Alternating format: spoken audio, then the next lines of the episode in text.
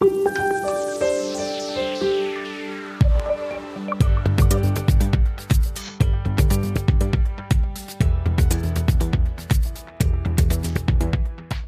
jetzt? Der Politik-Podcast mit Jasmin Embarek.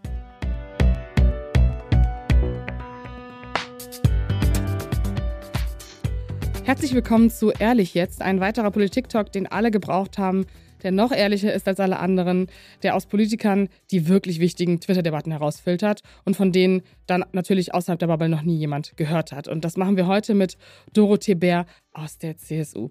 Liebe Frau Bär, ich glaube, wenn man das Wort CSU hört, dann denkt man natürlich an Markus Söder, besonders ich, aber dann an zwei weitere Personen, zu denen Sie definitiv gehören. Und ich gebe aber den Leuten trotzdem ein paar Eckdaten mit, wenn das in Ordnung ist. Und dann dürfen, Sie, und dann dürfen Sie Hallo sagen. Dorothee und ich muss wirklich diese Range an Namen nennen, weil ich das, ich liebe viele Vornamen. Gisela Renate Maria Bär wurde 1978 in Bamberg geboren und gehört seit 2002 dem Deutschen Bundestag an. Sie war Staatsministerin bei der Bundeskanzlerin sowie Beauftragte der Bundesregierung für Digitalisierung im letzten Kabinett Merkels. Außerdem ist sie seit Dezember 2021 eine der stellvertretenden Vorsitzenden der CDU-CSU-Bundestagsfraktion. Sonst zwischen Flugtaxis, Empowerment und Franken sitzt Doro Bär heute bei uns und lässt sich auf ehrlich jetzt ein. Hallo, Frau Bär. Hallo, Frau Mbarek. Wir machen das immer so, wir fangen mit was Unpolitischem an am Anfang, okay. damit wir uns nicht direkt zoffen. Oder uns äh, die, äh, einer Meinung sind bei allen Dingen. Das weiß man ja nie hier. Aber vielleicht zoffen wir uns ja bei den anderen Sachen viel mehr. Ja, bei den wirklichen Inhalten. Deswegen sind sie ja auch eigentlich hier. Aber trotzdem, es braucht ein bisschen Fun für die Zuhörer. Und bevor ich diese Fragen stelle, habe ich irgendwas vergessen. Sie dürfen sich hier nicht falsch gestempelt fühlen. Gibt es irgendeine wichtige Info, die ich ausgelassen habe? Es gibt total viele wichtige Infos, die Sie ausgelassen haben, aber dann ist ja der Podcast rum. Also ich finde es immer spannend. Ich mache das auch gerne, wenn man so eingeladen ist bei Jahreshauptversammlungen beim Ortsverband oder bei irgendwie äh, einer anderen Geschichte. Und dann ist immer spannend, was die Leute so aus dem Lebenslauf rausziehen. Mhm. Das finde ich immer am allerspannendsten und deswegen lasse ich mich immer gerne vorstellen, und stelle mich nicht selber vor. Aber würden Sie sagen, das war jetzt ja sehr sachlich. Das war einfach so die, die größten sachlich. Eckdaten Ihrer ja. politischen Karriere, oder? Ja, ich habe jetzt eher an die Vornamen gedacht, aber ja, so. die größten Eckdaten ist, äh, was mir schon noch auch wichtig ist, weil das ein sehr unterschätzter Job in der Öffentlichkeit ist, den ich aber mit großer Begeisterung gemacht habe, war nicht nur die Tatsache, dass ich vier Jahre lang im äh, Ministerium für Verkehr und digitale Infrastruktur Staatssekretärin war, sondern ich da den schönsten Posten der Bundesregierung hatte, nämlich ich war auch Koordinatorin der Bundesregierung für Güterverkehr und Logistik. Und das wird sehr unterschätzt, weil wir die Logistik ja jeden Tag alle brauchen, weil das echt eine super Branche war. Aber ansonsten haben sie es sehr gut gemacht. Dankeschön. Das Problem ist, wenn man Politiker hat, die mehr als zwei Jahre irgendwas machen, hm. dann hat man natürlich relativ ja, ja. viel. Und wenn ich am Anfang so, sonst mache ich einen Werbeblock für Sie. Und das, ist ja auch. Ach, das ist nicht der Sinn der Sache? Dass ich für Sie Werbung mache? Nee. Das müssen Sie interpretieren, das weiß ich noch nicht. Wie geht es Ihnen denn so prinzipiell gerade? Gut. Ja, aber mir geht es eigentlich grundsätzlich fast immer gut, weil ich nicht so in der Vergangenheit lebe mit gar nichts, sondern okay. eigentlich ein Grund auf ähm, optimistischer und positiver Mensch bin, was manchen auch schon total auf die Nerven geht. Ist es in der Tat, also ich glaube, Sie sind bis jetzt die, also Sie haben am positivsten darauf geantwortet auf diese Frage von allen Gästen. Das glaube ich, was, das ist was Schönes. Also ich also Sie hatten noch keine Frauen vorher, oder? Hatten Sie schon mal Frauen auch? Ja, natürlich. Und die waren alle so negativ? Nein, die waren nicht negativ, aber die haben, glaube ich, auch das Weltgeschehen mit einfließen lassen. Außer vielleicht Frau Strack-Zimmermann, aber die ähm, hat eine breite äh, Palette an Dingen mitgebracht sowieso. Ich glaube, bei der Kollegin wäre es auch so, wenn sie was Positives sagt, käme es vielleicht auch nicht so positiv rüber. Das haben Sie jetzt gesagt, darauf gehe ich nicht ein. War aber nett gemeint. Ähm, eine Frage habe ich noch, und zwar CSU-Parteivorstandssitzung oder Filmabend? Das eine ist ja quasi fast wie das andere. Okay. Also Popcorn geht immer bei beiden. Okay. Und kommen wir nochmal auf Frau Strack-Zimmermann zurück, weil ich äh, ihr auch diese Frage gestellt habe, aber ich die so interessant finde, dass ich das jetzt nochmal mache. Wenn Sie für einen Tag eine andere weibliche Abgeordnete sein müssten, welche wäre es und wieso? Eine andere weibliche Abgeordnete. Ach, wahrscheinlich würde ich dann mit Bärbel Baas tauschen, weil ich finde, Bundestagspräsidentin ist ein ziemlich cooler Job. Zum einen natürlich dann präsidieren im Plenum, aber was man oft gar nicht mitbekommt, ist, wie viele tolle ausländische Besucherinnen und Besucher oder aus dem kulturellen Bereich dann doch auch unser Bundestagspräsidium ähm, als höchstes Amt in der Legislative hat. Das fände ich also auf jeden Fall mal spannend, die Einblicke auch hinter die Kulissen des Präsidiums. Ich habe mir fast schon gedacht, dass sie eine SPD-Politikerin nehmen. Echt? Ja. Das liegt aber nicht daran, dass sie in der SPD ist, sondern weil sie halt nun mal gerade das höchste Amt hat diesbezüglich. Nee, nee, total. Aber irgendwie hatte ich einfach die Assoziation, dass sie das tun werden. Oh Gott, also ich nicht bis vor zehn Sekunden. Das finde ich jetzt sehr erschreckend, muss ich sagen. Nee, das war einfach, das war einfach falsch von mir gebiased. Jetzt kriege ich wieder einen auf den Deckel, weil ich ein englisches Wort benutzt habe. Finden Sie das schlimm, wenn die jungen Menschen manchmal englische Wörter benutzen? Meine Kinder finden es schlimm, wenn ich das mache. Das ist aber wahrscheinlich eher so eine Generationenfrage, okay. dass alles momentan sehr peinlich ist. Aber sie find, also ich finde es nicht peinlich. Aber ich weiß gar nicht, wie man gebiased ansonsten genau. so übersetzt, dass man es versteht, was gemeint ist. Es gibt bestimmt ein Wort, aber das ist dann wieder so künstlich, dass man dann Genau, sagt, dann ja. würde man wieder denken, dass man hier so hochgestochert ja, überakademisiert, ja. nicht dass dem Volk nahe ist. Genau. Das fände ich dann auch wieder total anstrengend. Aber okay, wir schweifen ab weil Sie haben ja ein Thema mitgebracht. Sie sind ja hier, um über Inhalte mit zu sprechen. Und es ist ein, wie ich finde, ziemlich großes Thema. Ähm, es ist zusammengefasst unter Leben und Leben lassen. Äh, bevor ich Sie frage, wieso, muss ich kurz einen Fakt einwerfen, weil dieses Sprichwort entstammt äh, aus dem Französischen, aus dem 18. Jahrhundert und war eigentlich wirtschaftspolitisch gemeint. Also, ähm, dass die Wirtschaft per se ohne staatliche Eingriffe besser funktioniert. Aber also meine erste Assoziation, als dieses Thema kam, war schon irgendwie Liberalismus, weil ich so dachte, okay, Leben und Leben lassen. Das ist so, es ist so ein bisschen Lindner Wahlkampf 2017 NRW. Aber das glaube ich nicht, dass Sie das so meinen. Warum haben Sie sich dieses Thema ausgesucht? Also um es jetzt wieder mit einem englischen, nein, natürlich nicht englischen, sondern lateinischen zu sagen, ist es für mich die Liberalitas Bavariae. Also wirklich auch leben und leben lassen im besten Sinne. Erstmal jeden seinen eigenen Lebensentwurf so entwerfen lassen, wie er es für richtig hält. Und dann natürlich auch kombiniert mit der sozialen Marktwirtschaft zum Beispiel, wenn Sie den wirtschaftspolitischen Teil schon reinwerfen, zu sagen, der Staat so wenig Eingriff wie möglich, aber schon da immer eingreifen, wo dann eben auch jeder Einzelne, jede Einzelne, wo Unternehmen auch Unterstützung brauchen, schon auch eine gewisse Regulierung in vielen Bereichen, dass es keinen Wildwuchs gibt. Aber so vor allem geht es mir auch im gesellschaftspolitischen Bereich eher darum, ja, die Menschen nach ihrer eigenen Fasson glücklich werden lassen und sich vom Staat nicht einzumischen, also nicht zu bestimmen. Ich mag es jetzt mal total populistisch, aber wir können uns ja dann noch wegen abschichten, sich nicht einzumischen, ähm, was man isst, was man trägt, ähm, mit wem er verheiratet ist oder nicht verheiratet ist, die Frage zu stellen, wie die Kinder im besten Falle erzogen werden. Ja, und ebenso dieses nicht die Kritik oder andersrum, dass immer das Modell, was man selber lebt, wenn ich es jetzt mal auf die Familienpolitik runterbreche, dass das immer als Kritik am Nachbarn empfunden wird. Dass immer so, wie man es selber macht, denkt, das ist der einzig richtige Weg und weil es bei uns so funktioniert, muss es bei allen anderen auch so funktionieren. Und ich erlebe schon eine sehr, sehr starke Entwicklung in den letzten Jahren in einer angeblich extrem toleranten Gesellschaft, dass sehr, sehr viele immer intoleranter so ihren Mitmenschen gegenüber werden. Und dann dieses berühmte, da sind wir vielleicht auch gleich beim Kern, so dieses Berühmte, was die AfD immer wie so eine Monstranz vor sich herträgt, was man alles angeblich alles gar nicht mehr sagen darf in einem der freiesten Länder der Welt. Das stört mich dann auch, dass die sowas okkupieren, weil ihnen es auch an ganz vielen Stellen so leicht gemacht wird.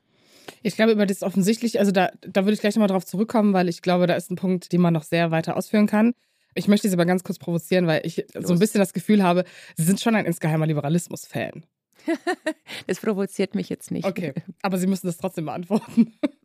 Fan, nee, also ich bin, glaube ich, außer von meinem Mann von wenig Dingen oder Menschen Fan grundsätzlich. Okay, I take that. Das, dem, dem, kann man, da kann man nichts entgegnen. Das ist okay. Nur mein Mann wird den Podcast wahrscheinlich gar nicht hören. Vielleicht können Sie es irgendwie so hinkriegen, dass er es mitbekommt. Äh, ich mache, ähm, wir machen so ein Zitat-Share-Pick und dann schicke ich ihm das bei Instagram über den Zeit-Account. Seine Social Media.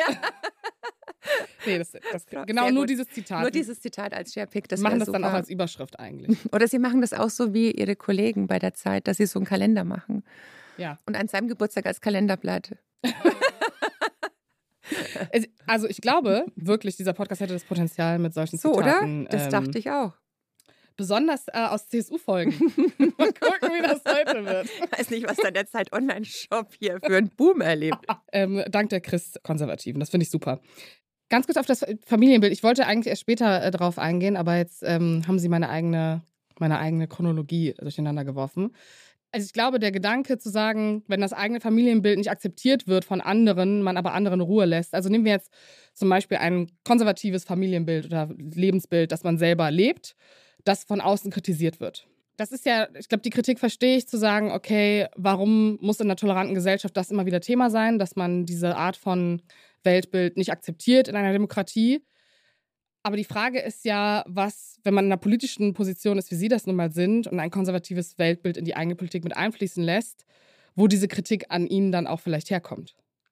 Also das Weltbild, das vielleicht die CSU an manchen Stellen verkörpert oder Diskussionen, die es gibt darüber, wie andere Menschen leben wollen. Oder ich erinnere mich jetzt äh, zum Beispiel an eine Nischendebatte, da haben sie jetzt vielleicht nicht direkt mit was zu tun, aber als darum ging, dass die grünen Drag-Künstler auf ihrer Veranstaltung haben wollen, die Kindern vorlesen, gab es aus einer gewissen konservativen Blase relativ viel Kritik, äh, dass man dementsprechend Kindern etwas vorsetzt, was übersexualisiert ist. Und ich mich dann frage, ist, sind das so zwei plakative Beispiele, die eigentlich gar nicht stimmen? Oder würden Sie schon sagen, okay, einerseits kann ich Ihnen recht geben, dass Konservative vielleicht zu Unrecht oft attackiert werden für ihr eigenes Weltbild, aber andererseits Konservative auch das andere Weltbild nicht in Ruhe lassen?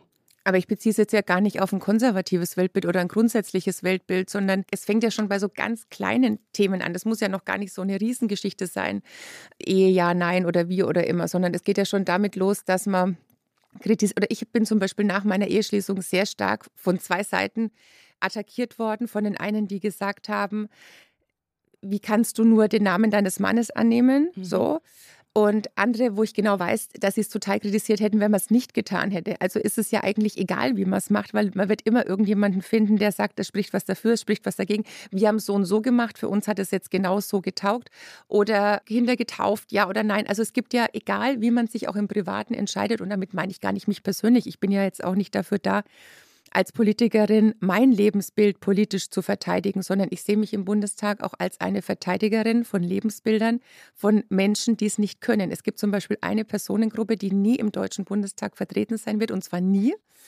Ähm, weil es gar nicht geht. Es ist eine, ein, ein Widerspruch in sich. Es wird nie eine Hausfrau im Deutschen Bundestag sein. Es wird auch nie ein Hausmann im Deutschen Bundestag sein, weil sobald ich im Bundestag bin, bin ich voll berufstätig und arbeite 80 bis 90 Stunden die Woche. Also brauche ich auch eine Lobby für diejenigen, die für eine bestimmte Zeit eben nicht in der Lage sind, dann auch für sich selber zu sprechen. Oder äh, die für eine bestimmte Zeit eben ähm, zu Hause bleiben wollen, ob das jetzt dann ein Jahr ist oder drei Jahre bei den Kindern, das ist auch egal, ob es ein Mann ist oder ob es eine Frau ist. Aber das habe ich zum Beispiel bei der Debatte ums Betreuungsgeld gemerkt, dass es nicht sein darf, dass quasi viele meiner Kolleginnen und Kollegen der Meinung damals waren, wir müssen diese Menschen vor sich selber schützen, weil die können in der Zeit ja nicht arbeiten, die können in der Zeit keine Rentenanwartschaften haben. Alles legitime Dinge, Menschen aufzuklären und zu sagen, wenn du nicht arbeiten gehst, wirst du später weniger Rente haben. Ja, richtig. Ähm, aber dass von vornherein zum Beispiel gesagt wird, der Staat springt dann aber auch nicht ein, wenn jetzt eine Ehe scheitert und dann sind sie selber schuld an einer gewissen Altersarmut. Und obwohl ich selber ja nie in der Situation war, ich war nie zu Hause, nie. Ähm, ganz im Gegenteil, ich habe noch nicht mal den Mutterschutz ähm, richtig genommen, beziehungsweise geschweige denn Elternzeit oder ähnliches. Trotzdem fand ich es wichtig zu sagen, wenn einer ein anderes Modell lebt, dass er sagt, ich möchte jetzt mal drei Jahre bei meinem Kind sein, dass wir auch dafür sorgen müssen, dass solche Modelle in Deutschland auch noch möglich sind. Darum ging es mir eigentlich. Woher glauben Sie denn, dass das kommt? Dass äh, sozusagen bei, selbst bei einer, man könnte es jetzt Banalität nennen, zum Beispiel diese Namensdebatte, die kenne ich übrigens auch selber. Ähm, ich habe relativ jung geheiratet und äh, habe mich dieser Frage auch stellen müssen. Und woher glauben Sie denn, dass, dass das kommt oder dass das in so einer, also dass es so viele Menschen noch interessiert, dass es einem so oft begegnet und nicht eher so ist, dass man vielleicht ein, zwei, in Anführungszeichen, Idioten hat um sich herum, wo man weiß, okay, die meinten nicht ihr eigenes Business. Äh, mhm. Also sie mhm. konzentrieren sich nicht auf das, was in ihrem eigenen Leben passiert. Was glauben Sie, ist die Ursache, die man da angehen sollte? Ist das einfach ein, was, was man in die Gesellschaft tragen muss oder gibt es da einen besseren Punkt? Also ich bin ja jetzt hier nicht so eine Küchenpsychologin, aber ich glaube trotzdem manchmal, dass es daran liegt, dass man das eigene Lebensmotto verteidigen muss oder auch die eigenen Entscheidung, Entscheidungen verteidigen will. Das ist ja eine sehr menschliche Geschichte. Wenn ich jemanden kennenlerne der zum Beispiel, um mal bei diesem banalen Beispiel zu bleiben, der seinen Namen oder der den Namen vom Mann angenommen hat. Und ich habe das auch gemacht, sagt man, das ist die einzig richtige Entscheidung, weil, na, dann gibt es tausend Beispiele, weil man sich damit mehr identifizieren kann. Wenn jemand den Namen behalten hat und vielleicht war dann diese Person gerade in der Situation, dass sie auch mal drüber nachgedacht hat und sich gedacht, oh, vielleicht behalte ich den und denkt, ich hatte nicht den Mut, aber ich muss ja vor mir rechtfertigen, warum ich dir trotzdem die richtige Entscheidung getroffen habe, weil es ja auch, glaube ich, einen tief frustrieren würde, wenn man den ganzen Tag durchs Leben läuft und denkt, okay, da falsch entschieden, da falsch abgebogen. Ist es wahrscheinlich auch eine größere Frustrationsgeschichte. Vielleicht liegt es daran, ich weiß es nicht. Oder weil man halt ansonsten nichts anderes zu besprechen hat. Und ja, ich glaube, lasse reden von den Ärzten trifft es da immer am besten. Jetzt ist sozusagen ähm, ausgeführt dieses ich lasse dich leben, du lässt mich leben und dass wir tolerieren einander. Ja, ein guter Vorsatz, den man haben kann, aber politisch natürlich, gerade wenn man in der Verantwortung ist, Gesetze zu beschließen, Politik zu machen, in, in Krisen, Familienpolitik zu machen, etc., ja trotzdem begrenzt. Also wir geben ja trotzdem irgendwie der Gesellschaft immer einen Rahmen vor. Wie würden Sie sagen, wie weit kann man diesen Satz Leben und Leben lassen denn in der Demokratie führen? Was, ist so, was wäre denn eine Grenze? Naja, eine Grenze ist, also wir sind ja dazu da auch, dass halt die Bürgerinnen und Bürger in Deutschland ein gutes, ein friedliches, ein sicheres Leben fühlen können und auch mit Sicherheit in jeglichem Sinne, also innere Sicherheit, äußere Sicherheit, aber auch finanzielle Sicherheit. Das ist so der ganz große Rahmen, würde ich mal sagen. Und darin gibt es natürlich dann ganz, ganz viele Abstufungen, wie das ausschauen kann. Natürlich legt man Schwerpunkte. Sie haben völlig recht, dass man zum Beispiel mit einem Haushalt immer eine gewisse Art und Weise vorgibt was subventioniert wird, was nicht subventioniert wird, definitiv. Aber ganz wenige Entscheidungen sind ja tatsächlich dann auch Entscheidungen, die über Leben und Tod entscheiden. Das hat man vielleicht in jeder Legislaturperiode einmal. Das sind dann große Debatten, wenn es um Organspende geht, wenn es um im bestimmten Forschungsbereich um Fragestellungen geht, wenn es um Abtreibung geht, ähm, wenn es um Sterbebegleitung versus aktive Sterbehilfe geht. Das sind so die ganz großen Debatten. Aber da ist es tatsächlich so, dass alles andere sich immer schon eher in einem Rahmen bewegt, das aber den einen vielleicht klar immer bevorteilt, den anderen vielleicht dann auch mal in bestimmten Politikbereichen benachteiligt, je nach Lebenssituation. Also gerade zum Beispiel, wenn ich jetzt sage, ich fördere jetzt ähm, auf Eigenheimen ähm, jetzt eine Photovoltaikanlage, kann die natürlich niemand in Anspruch nehmen, der jetzt kein, kein Eigenheim hat. Aber das sind jetzt nicht die ganz, ganz großen mhm. Fragestellungen, mhm. wo sich das bewegt. Ich würde würd das mal ganz kurz so subjektiv runterbrechen. Also vielleicht auch so einfach Ihre persönliche Meinung, wie Sie das im Alltag handhaben. Wenn ich jetzt so an so ganz banale Beispiele nochmal denke, könnte man ja über so Sachen wie, wenn ich zum Beispiel rauche, selbst im öffentlichen Raum, oder wenn ich eine Maske trage oder nicht, dann ist das ja schon eine ganz kleine Art von meine Form einfach zu leben beeinflusst jemand anderen eventuell. Aber da muss ich sagen, da habe ich eine ganz dezidierte Meinung, weil mhm. da geht es ja dann immer darum, schränke ich damit andere Menschen eben ein. Und die beiden Beispiele, die Sie nennen, das sind auch zwei, die mich total triggern. Also ich bin wirklich, wahrscheinlich verliere ich jetzt die Hälfte aller Hörerinnen und Hörer, aber ich bin wirklich eine Hardcore-Nichtraucherin. Und mich stört es extrem, wenn ich von Zigarettenrauch, mhm. ähm, auch schon, wenn ich an der Ampel warte und jemand steht auch im Freien neben mir und pustet mir den Mist ins Gesicht. Das nervt mich einfach schon. Aber Was vielleicht auch daran liegt, dass ich acht Jahre lang, als es noch kein Nichtraucherschutzgesetz gab, in einer Pizzeria bedient habe, wo halt auch jeder geraucht hat. Mhm. Und ich fand es ganz, ganz furchtbar, dass man nicht nur nach kalter Pizza, sondern auch noch nach kaltem Zigarettenrauch gerochen hat, wenn man von der Arbeit heimkam. Und das, wenn man selber nicht raucht, dann stört einen das halt noch mehr. Und das sage ich, da muss man schon auch mal, klar, im Freien würde ich jetzt nicht so weit gehen, aber das, also ich fand es völlig richtig, dass man das zum Beispiel in Gastwirtschaften, in Lokalen auch verboten hat, weil das jetzt keine Freiheit des Rauchers ist, sondern eine Einschränkung auch von Nichtraucherinnen und Nichtrauchern und vor allem auch eine gesundheitliche Beeinträchtigung mit sich bringt. Aber da würden Sie ja trotzdem die Freiheit der Personen, die sagen, ich würde jetzt, keine Ahnung, ich möchte jede fünf Minuten mir eine Zigarette anzünden. Das wäre die Freiheit der einen Person, die würde man ja trotzdem einschränken. Aufgrund der eigenen Befindlichkeit. Aber damit würde man wieder die Freiheit der anderen Person einschränken. Ich möchte mit diesem Beispiel eigentlich nur, also ich fand, als sie das Thema vorgeschlagen haben, so ein bisschen war mein Gedanke, oh, ich finde es total schwierig, weil jede einzelne Situation wäre eine Abwägungssituation und führt mich so ein bisschen zu der These, in der Demokratie ist immer so halb umsetzbar, weil man im Prinzip alle unter ein Dach bringen muss. Aber die Frage ist, ist es wirklich so die Freiheit, die man dann jemandem gewähren muss in einem bestimmten Bereich? Der kann sich ja zu Hause in seiner Freizeit, kann sich ja jeder alle fünf Minuten eine anstecken. Das ist ja völlig okay. Das kann man in den eigenen vier Wänden machen. Das kann man im Freien machen. Da schränkt einen ja niemand ein. Aber wenn ich jetzt mal auch vom Rauchen weggehen würde, ich kann auch nicht auf der Arbeit alle fünf Minuten in die Teeküche gehen, weil ich sage, ich brauche jetzt alle fünf Minuten einen Tee. Das funktioniert nicht. Da muss ich natürlich auch, da schränke ich niemanden ein. Trotzdem sage ich, habe ich vielleicht auch eine gewisse Verpflichtung meinem Arbeitgeber gegenüber, auch mal am Stück meiner Arbeit nachzugehen. Am Fließband geht es übrigens genauso wenig. Da kann man sich schon drüber streiten, ist das wirklich Freiheit oder ist es eben auf Kosten von anderen sich bereichern? Mir hat mal eine Kollegin, ich hatte nur eine einzige Kollegin damals, als wir da als Schülerinnen gejobbt haben, die auch nicht geraucht hat. Sie hat dann, weil die das noch mehr geärgert hat als mich, weniger gesundheitlich, sondern was die Arbeitszeit betrifft, weil sie gesagt hat, sie hat mal hochgerechnet, dass wir, wenn wir arbeiten, halt acht Stunden am Stück arbeiten und die, die halt dauernd Raucherpausen machen und rausgehen und sich das rausnehmen, eigentlich uns einschränken in unserer Arbeit, weil wir viel mehr leisten müssen für die gleiche Arbeit. Kann man sich sicherlich auch drüber streiten. Mit Sicherheit.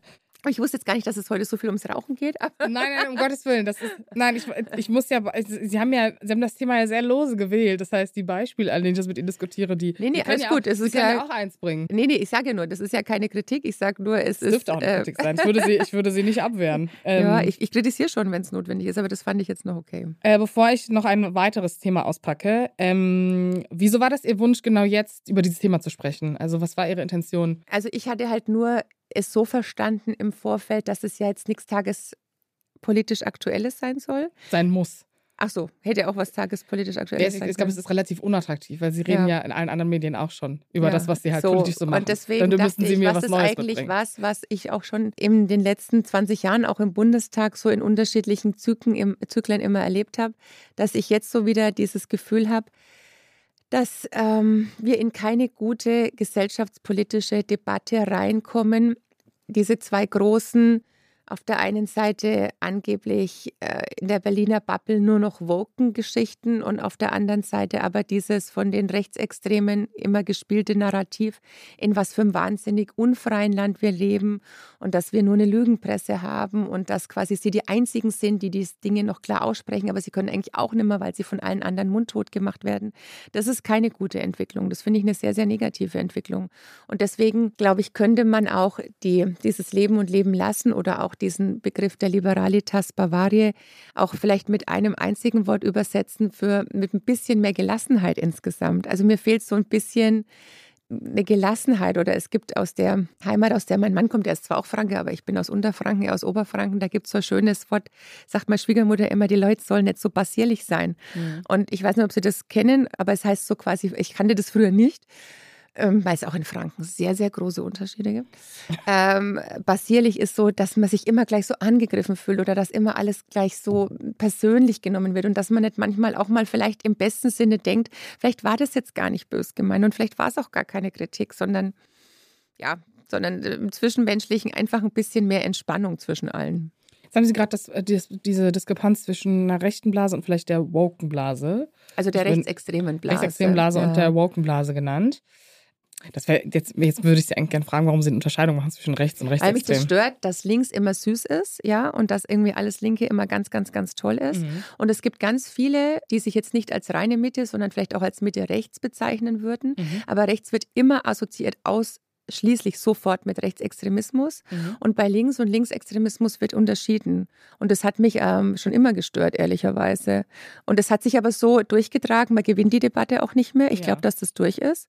Ähm, aber trotzdem gibt es immer noch viele, die 0,0 extreme Tendenzen haben.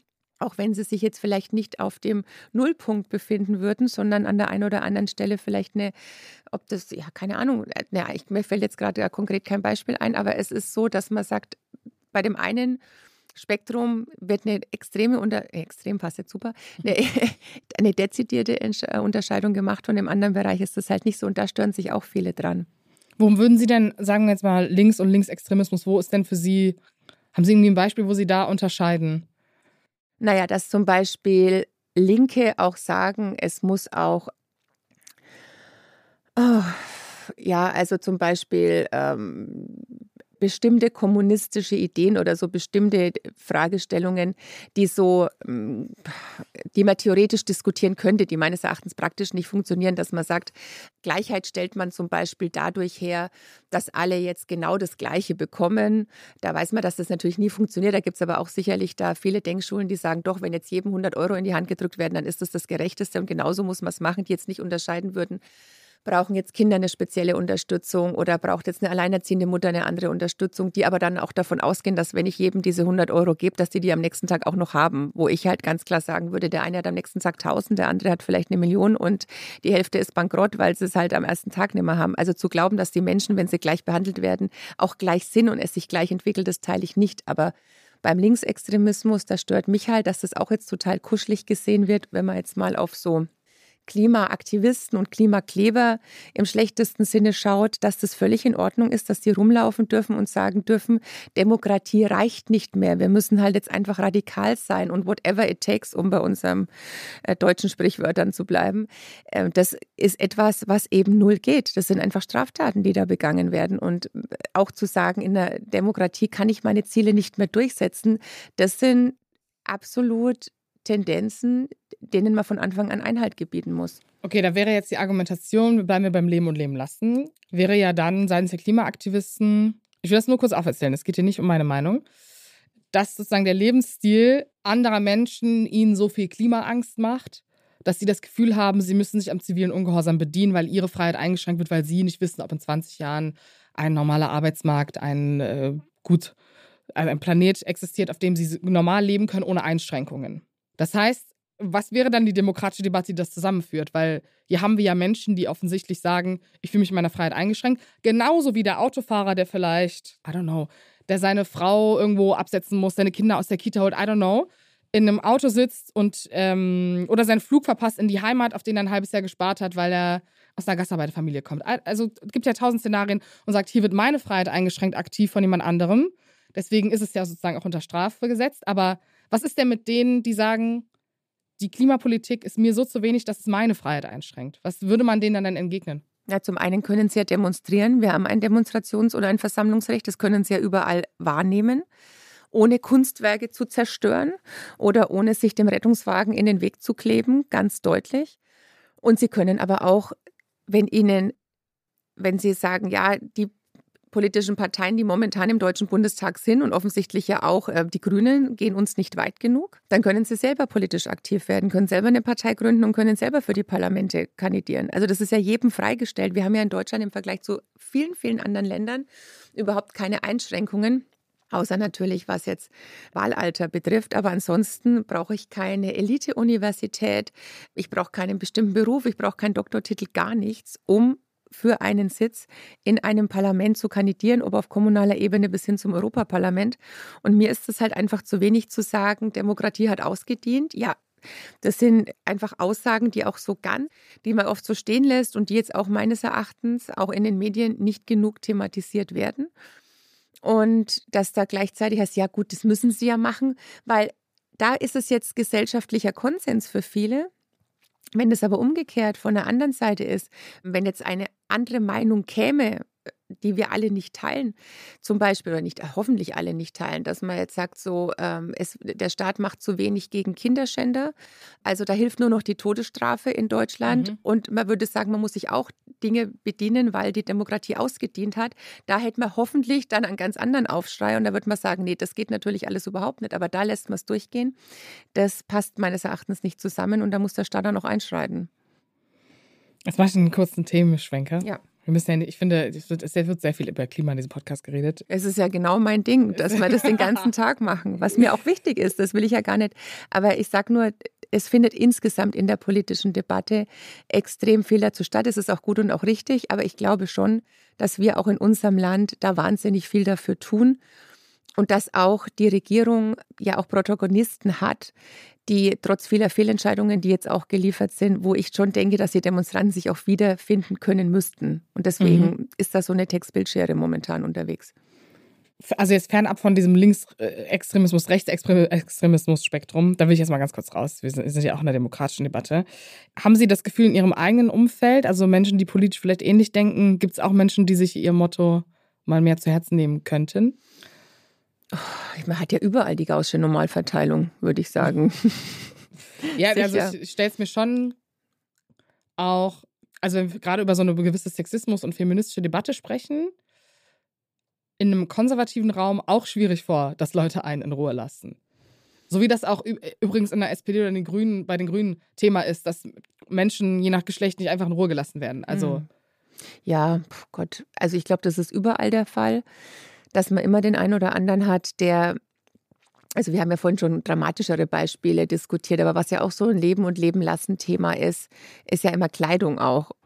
Und auch da bin ich ja auch schon hunderttausendmal gefragt worden, warum ich da jetzt relativ entspannt damit umgehe, dass man ja auch dauernd wegen Klamotten wegen in irgendeiner Art und Weise kritisiert wird. Und da habe ich jetzt im Laufe der Jahre gemerkt, solange sie sich über Rocklängen oder Absätze oder so unterhalten, dann haben sie keine anderen Themen. Also ich finde es eigentlich ganz gut, weil das für mich so eine ausgelagerte Stellvertreter-Geisterdebatte ist, weil ich denke, mhm. wenn man sich jetzt nimmer über Kleidung aufregt, dann weiß ich nicht, was dann käme. Deswegen ist es vielleicht in Ordnung. Aber auch da, ja, hab ich, haben Sie völlig recht, glaube ich, dass man da auch ein wenig entspannter sein muss. Außer es ist halt Also mir geht es jetzt nicht um Stil oder um ähnliches, sondern mir geht es eher um Respekt, was so Schluffigkeit betrifft. Also das ist mhm. schon auch was, wo ich sage, naja, muss das sein. Ich würde es jetzt nicht ahnden, aber ich denke mir schon manchmal auch so im Parlament oder auch am Rednerpult, Kleidung hat auch immer irgendwas mit Respekt zu tun und sollte schon anlassbezogen sein. Aber wäre da nicht auch wieder. So, genau, deswegen kann man ne? ja darüber diskutieren. Das ist jetzt meine Meinung, aber ja. ich würde das jetzt nicht ahnden. Ich ja. denke mir da meinen Teil und würde jetzt nie zu den Kollegen hingehen und sagen: Kämm dir mal die Haare, wasch dich mal, kauf dir mal einen neuen Anzug, sondern das ist jetzt meine Meinung und ich würde mir dann denken, ich würde es nicht machen. Aber wenn Sie meinen, dass Sie so das Bild des Deutschen Bundestags nach außen transportieren, würde ich jetzt keinen Ordnungsruf persönlich verteilen. Aber dass man sich innerlich auch mal was denken darf, ich glaube, das ist in Ordnung. Das gehört auch übrigens mit, die Gedanken sind frei, auch zu einer liberalen Gesellschaft. Ich möchte ganz kurz ein kontroverses Thema öffnen, weil mich einfach Ihre Entgegnung auf die Kritik interessiert. Okay. Sie haben ja vor einiger Zeit gemeinsam mit Andreas Scheuer und Florian Hahn in den USA Ron DeSantis besucht. Und das hat ja relativ viel Kritik ausgelöst. Was würden Sie per se erstmal dieser Kritik entgegnen? Also, wir haben die USA besucht und ein Besuch bei Ron DeSantis war ein Tagesordnungspunkt. Ich finde es sehr schade, dass unser anderes Programm sehr hinten runtergefallen ist. Deswegen, also mir war schon klar, dass das nicht ähm, kritiklos bleibt. Aber ich war auch vor ein paar Wochen bei Netanyahu und habe da ihn auch besucht, noch zu der Zeit, wo die Justizreform noch nicht abgeblasen war. Ich finde es wichtig, dass wir diese Besuche machen, dass wir uns auch mit Politikern und Politikerinnen treffen, die auch umstritten sind. Aber mir ist es immer besonders wichtig, als absolute Transatlantikerin möglichst viel in den USA zu sein. Ich war jetzt, glaube ich, insgesamt ähm, sowohl beruflich als auch privat allein in den letzten zwölf Monaten viermal in den, in den Vereinigten Staaten und insgesamt, ich habe es jetzt nicht durchgerechnet, aber bestimmt komme ich auf zehn Staaten, dass wir nicht immer nur nach Washington gehen, dass wir in den sogenannten Flyover States sind, dass wir, ähm, wenn wir an der Ostküste sind, nicht nur in New York sind und an der Westküste nicht nur in San Francisco, sondern dass wir da wirklich ein ganz, ganz breites äh, Meinungsspektrum auch abholen, weil zum Beispiel für mich waren die spannendsten Gespräche, die ich jetzt eben vor einiger Zeit in Kalifornien hatte, tatsächlich die Gespräche mit jedem meiner Uber-Fahrer. Das ist immer viel spannender und immer mal rauszuhören, wo ist man gerade, wo befindet man sich gerade oder dann auch bei einem Inlandsflug ähm, neben einer Frau aus Kentucky, die zum Beispiel im Gegensatz zu meinen Uber-Fahrern jetzt eine komplett gegensätzliche Meinung vertreten hat. Und das ist ja dann das, was es auch wieder ausmacht, was man dann mit rübernimmt. Dass es so zur Kontroverse führt, hat, glaube ich, auch was damit zu tun, weil da von der Seite, die kritisiert, sehr unterkomplex argumentiert wird. Mhm. Also was mich am meisten an der Kritik stört, ist dann zu sagen, man hätte da irgendwie sich äh, ausgetauscht oder einer ihrer männlichen Kollegen hat gefragt, ja, was wollten Sie von ihm lernen oder was ist es jetzt für ein Vorbild? Habe ich gesagt, ich habe grundsätzlich schon mal gar keine Männer als Vorbilder. Damit fängt es ja schon mal an, dass ich jetzt als politische Vorbilder käme jetzt nie erst mal ein Mann in den Sinn, außer vielleicht früher mal mein eigener Vater. Aber das ist eher, glaube ich, eine familiäre Geschichte als eine politische da ist es mir schon zu unterkomplex, auf sowas dann auch nur zu antworten. Ich unterstelle ja auch nicht, wenn Annalena Baerbock in China bei ähm, ihrem chinesischen Amtskollegen ist, dass sie dahin fährt, um dem zu huldigen. Ich unterstelle auch nicht, dass wenn Olaf Scholz sich mit Abbas trifft, dass er das macht und sagt, danach ist es mein Buddy und da tre äh, treffe ich mich. Wir haben gleichzeitig, weil das die letzte Sitzungswoche auch in Kalifornien war, auch mit allen Aktivisten aus den unterschiedlichen Strömungen uns unterhalten. Da waren ähm, LGBTQAI-Plus-Aktivisten direkt vorm Kapitol, da waren Black Lives Matters, da waren ähm, welche mit Vogue-Shirts, welche mit Female Empowerment. Es war auch eine sehr wilde Mischung an Demonstrantinnen und Demonstranten. Uns im Think Tank getroffen. Wir waren bei der Bundeswehr, die da drüben eine Ausbildung hat die zum Beispiel ähm, sich sehr stark beschäftigen mit der Zusammenarbeit zwischen der Army und der Bundeswehr und da gemeinsame Pilotenausbildung und ähnliches haben. Wir waren beim CFO des Landes. So, und ein Tagesordnungspunkt war auch Ron DeSantis. Und ich habe ihn auch, ohne jetzt da ins Detail zu gehen, weil es ja ein internes Gespräch war, bei all meinen Themen, für die ich zuständig bin, auch die ganzen Frauenthemen, auch die ganzen Medienthemen, Stichwort Disney, auch meine ganzen Punkte losgeworden. So. Und deswegen, ja, dass sowas kommt, ist mir klar. Aber jeder, der das kritisiert, dient der Sache nicht, wenn man nicht nachfragt. Man hätte ja auch erstmal die Frage stellen können, was kaum einer gemacht hat. Warum waren Sie da? Was wurde besprochen? Sondern erstmal draufgehauen. Und wenn dann der Queerbeauftragte der Bundesregierung erstmal sagt, ja, das ist ja ein super Vorbild. Ja, wer sagt denn, dass das ein Vorbild ist? das finde ich dann einfach, da verkommt die politische Debatte. Wenn es irgendwie ein Hans Hinter-Dimpfel macht, der da auf Twitter unterwegs ist, aber jetzt kein Staatssekretär der Bundesregierung, okay, geschenkt. Aber so der Umgang dann auch zwischen Kolleginnen und Kollegen. Und dann schreiben mir aber wieder andere grüne Aktivisten, ähm, lass dich da nicht unterkriegen. Das machen sie nur, um von Habeck abzulenken. Haben wir aus unserer eigenen Partei erfahren. Ja, Mai, dann nehme ich das jetzt auch mal so als gegeben hin. Aber so vom Gefühl her wird, also Ron DeSantis ist ja eine durchaus zu diskutierende Persönlichkeit. Auf jeden Fall, definitiv. Und ähm, ich glaube, dass wir vielleicht viele in der Kritik so als, die jetzt auch vielleicht innerhalb der Medien als Gefahr gesehen haben, ist, er wird ja auch als Trump mit Hirn bezeichnet. Also ist er durchaus ein Republikaner, der bestimmte sehr konservative, oft auch queerfeindliche Ansichten hat in seiner Politik. Und ich weiß ja auch, dass Sie persönlich hier auf das Stichwort Empowerment und Leben und Leben lassen ja eigentlich einen Punkt setzen. Wie ist das denn dann in so einem Raum zusammen mit jemandem, von dem man weiß, dass es politisch vielleicht intoleranter ist als das, was man selber eigentlich vertreten möchte? Ich sitze direkt neben der AfD-Fraktion. Also ich weiß, was da für ganz schreckliche Dinge kommen. Aber man muss sich ja auch immer überlegen, Trump mit Hirn, ja, das wird ja von den Medien beschrieben. Man muss sich aber auch immer überlegen, haben wir eine gute Gesprächsgrundlage mit unserem Bündnispartner? Und jetzt mal, ich komme gleich noch auf die anderen ähm, inhaltlichen Themen. Aber worum es uns ja auch ging, unter anderem bei dieser Reise, deswegen war ja auch unser Experte für Verteidigungspolitik dabei, dass wir natürlich mit unseren Amerikanern, gerade mit jemandem, der vielleicht als einer der wenigen der Republikaner auch das Zeug hätte, Trump zu verhindern und eine zweite Amtszeit von Trump zu verhindern. Ich glaube, da gibt es kaum jemanden, der da nicht sagen würde, das wäre ein ganz wichtiger Schritt. Ähm, aber gleichzeitig auch jemand ist, den wir dann vielleicht, wenn er, das sind ja alles immer nur hätte, wäre, wenn und aber, oder jemand anders von den Republikanern dann nächster US-Präsident wird oder nächste US-Präsidentin wird, wovon die Amerikaner wahrscheinlich leider noch sehr weit entfernt sind, ähm, dann auch Ansprechpartner zu haben, gerade in der Administration beispielsweise, mit denen man sprechen kann. Wie könnt ihr uns weiterhin unterstützen, die Ukraine zu unterstützen? Wie können wir es schaffen, den Krieg aus Europa rauszuhalten? Da braucht man dann eben auch Bündnispartner, die nicht dann von vornherein sagen, nee, wir lassen da jetzt Europa im Stich. Im Moment ist es nicht aufgekündigt. Aber ich kenne schon, auch aus den letzten Jahren noch, die krasse Kritik, Stichwort 2%-Ziel der NATO und ähnliches, dass wir es als Europa alleine sonst nicht schaffen werden ohne die Amerikaner. Und dass man das dann auch nicht mal in eine Waagschale mit reinwirft, außer jetzt vielleicht ein paar, die dann auf Twitter auch sich eher im diplomatischen Bereich auskennen und gesagt haben, ein ganz großer Fehler war, dass man keinen aus deutscher Seite, von deutscher Seite aus, keine Gesprächsfäden hatte in die Vereinigten Staaten, in die Trump-Administration rein, war ein ganz, ganz großer Fehler, dass die im Vorfeld nicht geknüpft wurden. Punkt. Und wie fühlt man sich? Also man hat ja schon in seinem Leben oder ich habe in meinem Leben ja schon mit ganz, ganz vielen Menschen gesprochen und zu tun gehabt, die in ganz vielen Punkten anderer Meinung sind als ich. Und da finde ich es auch wichtig, ihnen zu transportieren, dass sie in ihrer Blase vielleicht glauben, dass das nicht kritisch gesehen wird, aber dass man genau da das Gespräch auch sucht.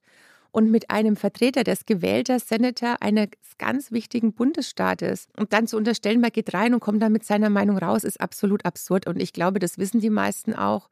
Und wenn man auch sieht, wer es nicht kritisiert hat, das ist ja auch dann immer das Spannende, nämlich die, die einen wirklich gut kennen und die in ganz anderer Stelle auch wissen, muss man sich nur meine letzten Reden gegen die AfD im Deutschen Bundestag anhören oder auch eben äh, meine Unterstützung für ganz viele feministische Belange oder jetzt für die Frauen im Iran oder vieles andere, ich muss das alles gar nicht aufzählen, da wundert man sich an der einen oder anderen Stelle nicht, weil man dann auch weiß, aus welcher Ecke das Ganze dann kommt. Aber ich finde es schade, weil es dann einfach wieder anderen zu leicht gemacht wird in der Debatte. Und ich hoffe, dass ich selber nicht mache und nicht zu platt bin. Muss man auch immer an sich selber arbeiten. Aber ich glaube, dass dass die Kritik von einigen mehr über die Kritiker aussagt. Um den sozusagen Bogen noch zu machen, weil ich glaube, darüber debattieren, wie das diplomatisch richtig oder falsch einzuordnen ist. Das ist, da gibt es, glaube ich, keinen richtig oder falsch gerade. Aber ich bin da total stabil. Also für ja. mich ist es wirklich so, man macht ja öfter mal was in der Politik und sagt danach, oh Gott, das war ein Fehler oder so. Nie. Ich sage ganz offen, ich fand diese Reise im Vorfeld wichtig mhm. und richtig. Ich fand sie währenddessen wichtig und richtig. Und ich habe mir auch im Nachhinein da gar keinen Vorwurf zu machen. Ich bin da total mit allem, was gesprochen wurde, mit der Intention, aber auch jetzt im Nachgang, nicht nur mit mir im Reinen, sondern ich finde es nach wie vor eine ganz, ganz richtige Art und Weise, das genauso zu machen. Nee, das, also, das wollte ich gar nicht in Frage stellen. Ich glaube nur sozusagen, nee, aber das ist ja, ja auch immer die Frage, ob man dann sagt im Nachhinein, oh Gott, oh Gott, hätte man irgendwas anders oder besser machen können oder müssen oder würde ich jetzt für mich so tatsächlich sagen, ähm, war notwendig und würde man genauso wieder machen. Äh, finde ich sehr interessant. Ich wollte nur damit sozusagen, weil wir ja auch beide sozusagen diese, diese Internetblase sehr gut kennen, dass ja so eine Diskussion ist, die ich jetzt, glaube ich, nicht ganzheitlich hier reinnehmen kann, weil mich ein Punkt eigentlich am meisten interessiert. Und da möchte ich noch mal kurz eine, eine Geschichte aus ihrem eigenen Leben mit reinholen, weil ich mich an diese ganze Tichy-Debatte nochmal erinnert habe, ja. weil sie ja auch durchaus überparteilich für ihre eigenen Werte einstehen wollen, so wie ich das aus dieser Situation auch rausgelesen habe, als es darum ging, dass Tichy in einem Artikel sehr, sehr sexistisch über Sausan Schäbli hergezogen hat. Und sie das kritisiert haben, aus der Ludwig-Erhard-Stiftung raus sind und Tichy dann auch nicht nochmal kandidiert hat und dass die Konsequenz daraus war. Und ich mir, wenn man ja, man ist ja trotzdem ein emotionales Wesen, auch wenn man in der Politik aktiv ist, wenn man genau weiß, was politische Gegner, auch wenn man neben der AfD sitzt, ist vielleicht als Frau oder vielleicht auch als migrantische Person für manche, ja trotzdem super schwierig, neben, neben Menschen zu sitzen, von denen man weiß, okay, die finden vielleicht an der Grenze schießen toll oder die wollen Leute ausweisen oder die wollen, dass Frauen nicht arbeiten gehen. Das heißt, bei DeSantis stelle ich mir auch so jetzt bei Ihnen vor, das ist ja trotzdem kein Raum, wo man jetzt so sagt, okay, da gehe ich jetzt irgendwie enthusiastisch rein. Es war ja dann kein großartiger Termin, sondern vielleicht einfach ein diplomatischer Schritt, der aber vielleicht für Sie persönlich jetzt nicht der beste Termin innerhalb dieser Reise war. Also deswegen fand ich ja, das war genau das, was ich gemeint habe, dass ich das ja dann so absurd fand, dann zu sagen, ähm, das, das wäre so ein Fangirling-Moment gewesen, wobei es gar nicht das Wort Fangirling war, weil das, wir waren ja zwei Männer und eine Frau. Aber, Kann ähm, Andi Scheuer nicht Fangirl. Ja, also Sie wissen, was ich meine. Deswegen fand ich das ja auch so absurd. Es war halt ein Arbeitsgespräch, ja. Und das hat man halt wirklich sehr oft und andauernd. Und deswegen sage ich ja, es war einfach zu platt, aber war natürlich dann auch so runtergebrochen ähm, in einer ähm, Internetdiskussion, die man dann mal an der einen oder anderen Stelle ernster nimmt oder nicht. Aber mich hat jetzt da kein Tweet irgendwie zu einer schlaflosen Nacht gebracht, das sicherlich nicht. Okay, ich habe hier als Abschlussfrage nochmal die Rückkopplung zum Liberalismus stehen. Weil ich bin ja, ich sagen, Fan davon, auch Konservatismus in seinen Gründen zu ergründen und habe mir wie bei diesem Thema die ganze Zeit immer noch die Frage gestellt, wenn Aber Sie, Sie, Sie, also jetzt muss ich ja. doch nochmal widersprechen, weil Sie die ja. ganze Zeit ja immer nur konservativ, konservativ, konservativ. Ähm, jetzt habe ich gar nichts gegen konservativ, aber die CSU basiert ja auf drei Säulen. Das mhm. ist einmal das Christliche, dann das Konservative, aber eben auch das Liberale. Und in der öffentlichen Wahrnehmung wird aber immer so einem so nur diese quasi so konservativ ist das so 100 Prozent. Nee, für uns ist es halt so dreigeteilt. Das wollte ich gerade aufdröseln. So. Nee, ah, wirklich. Okay, ich, dann, nein, nein, nein. Ich, ich habe jetzt eine, ich hab eine komplexe, komplexen Abschluss. Sehr gut weil ich mir das in der Theorie einfach ziemlich schwierig vorstelle, weil ich, also Konservatismus mit Blick auf die CSU auch, das sozusagen Altes bewahren, die eigene Freiheit bewahren, ein demokratisches christliches Weltbild haben und selektiert Neues zulassen, was eigentlich diesen stabilen Status quo erhält. Das ist für mich, das assoziiere ich mit Konservatismus und das ist ja auch per se die Definition eines christlichen Konservatismus. Das steht schon in der Bibel übrigens. Darum so, prüft alles, das Gute aber behaltet. Werbung Du bist gestresst von der Uni, liegst abends oft im Bett und grübelst oder steckst tief in einer Krise? Der Ratgeber Mental Health von Zeit Campus hilft dir, deine Gedanken und Gefühle zu sortieren und Ruhe in stressigen Momenten zu finden. Er enthält Entspannungstechniken, Lernmethoden und Notfallstrategien sowie zahlreiche Interviews mit ExpertInnen und Erfahrungsberichte von Studierenden. Sichere dir jetzt dein gratis E-Paper zum Download unter www.zeit.de/slash mental health.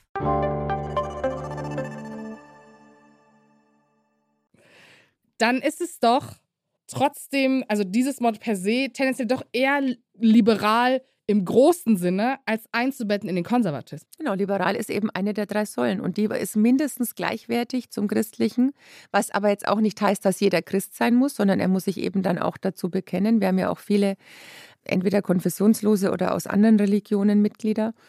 Und das andere ist dann eben trotzdem noch das Konservative. Aber die Frage ist, also muss in jedem guten Podcast doch auch immer Franz Josef Strauß zitiert werden? Ja, das wurde hier noch nicht gemacht. Das können Sie gerne machen.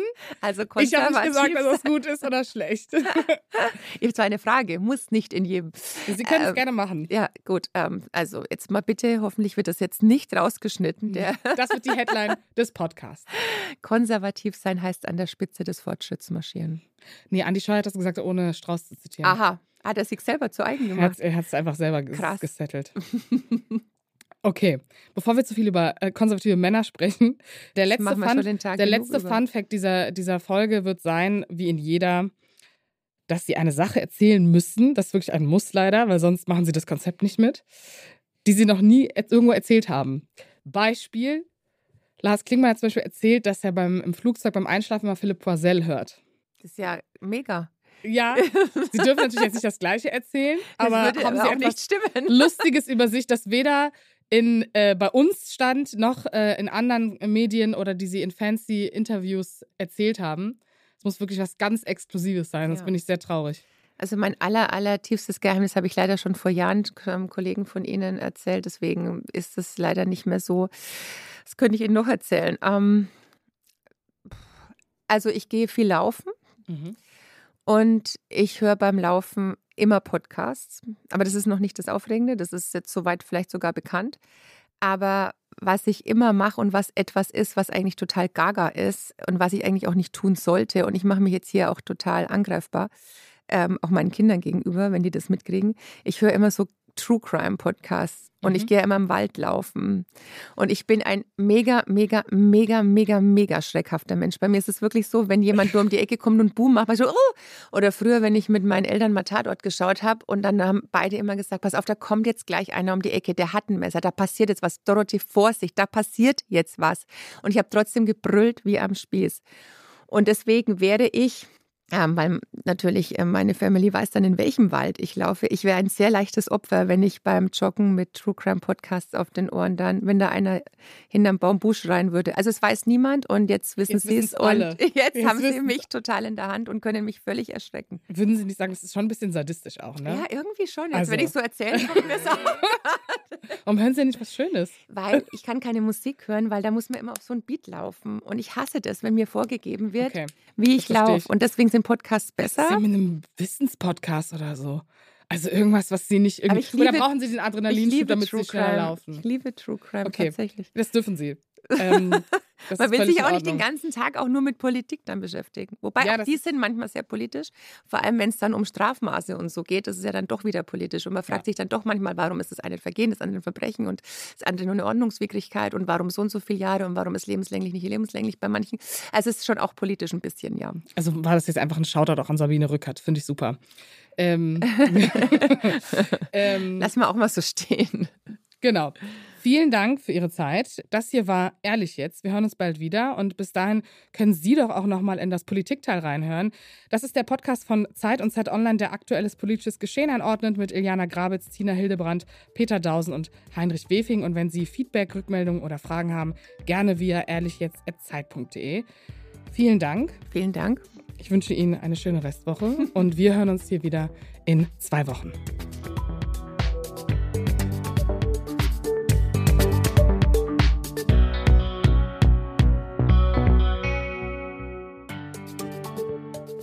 Ehrlich jetzt? Ist ein Podcast von Zeit Online, produziert von Pool Artists.